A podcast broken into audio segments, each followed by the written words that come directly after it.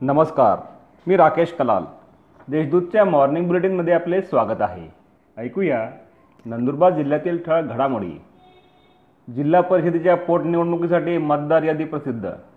नंदुरबार जिल्हा परिषदेच्या चितवी तालुका नवापूर व अक्राणी पंचायत समितीमधील असली तालुका अक्राणी येथील पोटनिवडणुकीसाठी प्रारूप मतदार यादी प्रसिद्ध करण्यात आली आहे.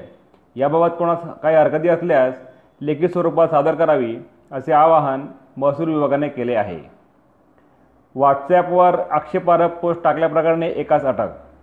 व्हॉट्सॲप ग्रुपवर आक्षेपार्ह पोस्ट टाकून दोन समाजात तेढ निर्माण करण्याचा प्रयत्न केल्याप्रकरणी नंदुरबार येथील व्यापाऱ्याविरुद्ध भारतीय दंडसंहिता व माहिती तंत्रज्ञान अधिनियम दोन हजार प्रमाणे गुन्हा दाखल करण्यात आला आहे.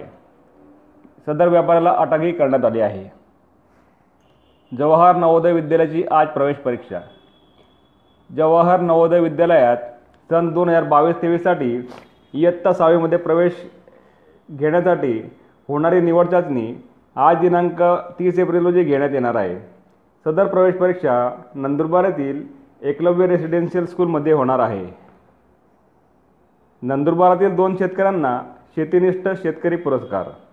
नंदुरबार जिल्ह्यातील सुरेश गावित व पुंजू भोये यांना शेतीनिष्ठ शेतकरी पुरस्कार जाहीर करण्यात आला आहे. दिनांक दोन मे रोजी नाशिक येथे त्यांना सदर पुरस्कार प्रदान करण्यात येणार आहे. देहली प्रकल्पाचे काम दोन दिवसात सुरू न झाल्यास शिवसेनेतर्फे रास्ता रोको आंदोलन. अक्कलकोवा तालुक्यातील देहली प्रकल्पाचे काम नुकतेच नुकतेच सुरू झाले होते. मात्र लोकसंघर्ष मोर्चाने प्रकल्पग्रस्तांच्या मागण्यांच्या बहाण्याने ते काम पुन्हा बंद पाडण्यात आले आहे. सदर काम त्वरित सुरू करण्यात यावे यासाठी शिवसेनेतर्फे तालुका प्रशासनाला निवेदन देण्यात आले आहे. दोन दिवसात सदर काम सुरू झाले नाही तर रास्ता रोको आंदोलन करण्याचा इशारा शिवसेना जिल्हा प्रमुख आमशा पाडवी यांनी दिला आहे. या होत्या आजच्या ठळक घडामोडी. अधिक माहिती आणि देश विदेशातील ताज्या घडामोडींसाठी देशदूत डॉट कॉम या संकेतस्थळाला भेट द्या. तसेच वाजत राहा दैनिक देशदूत. धन्यवाद.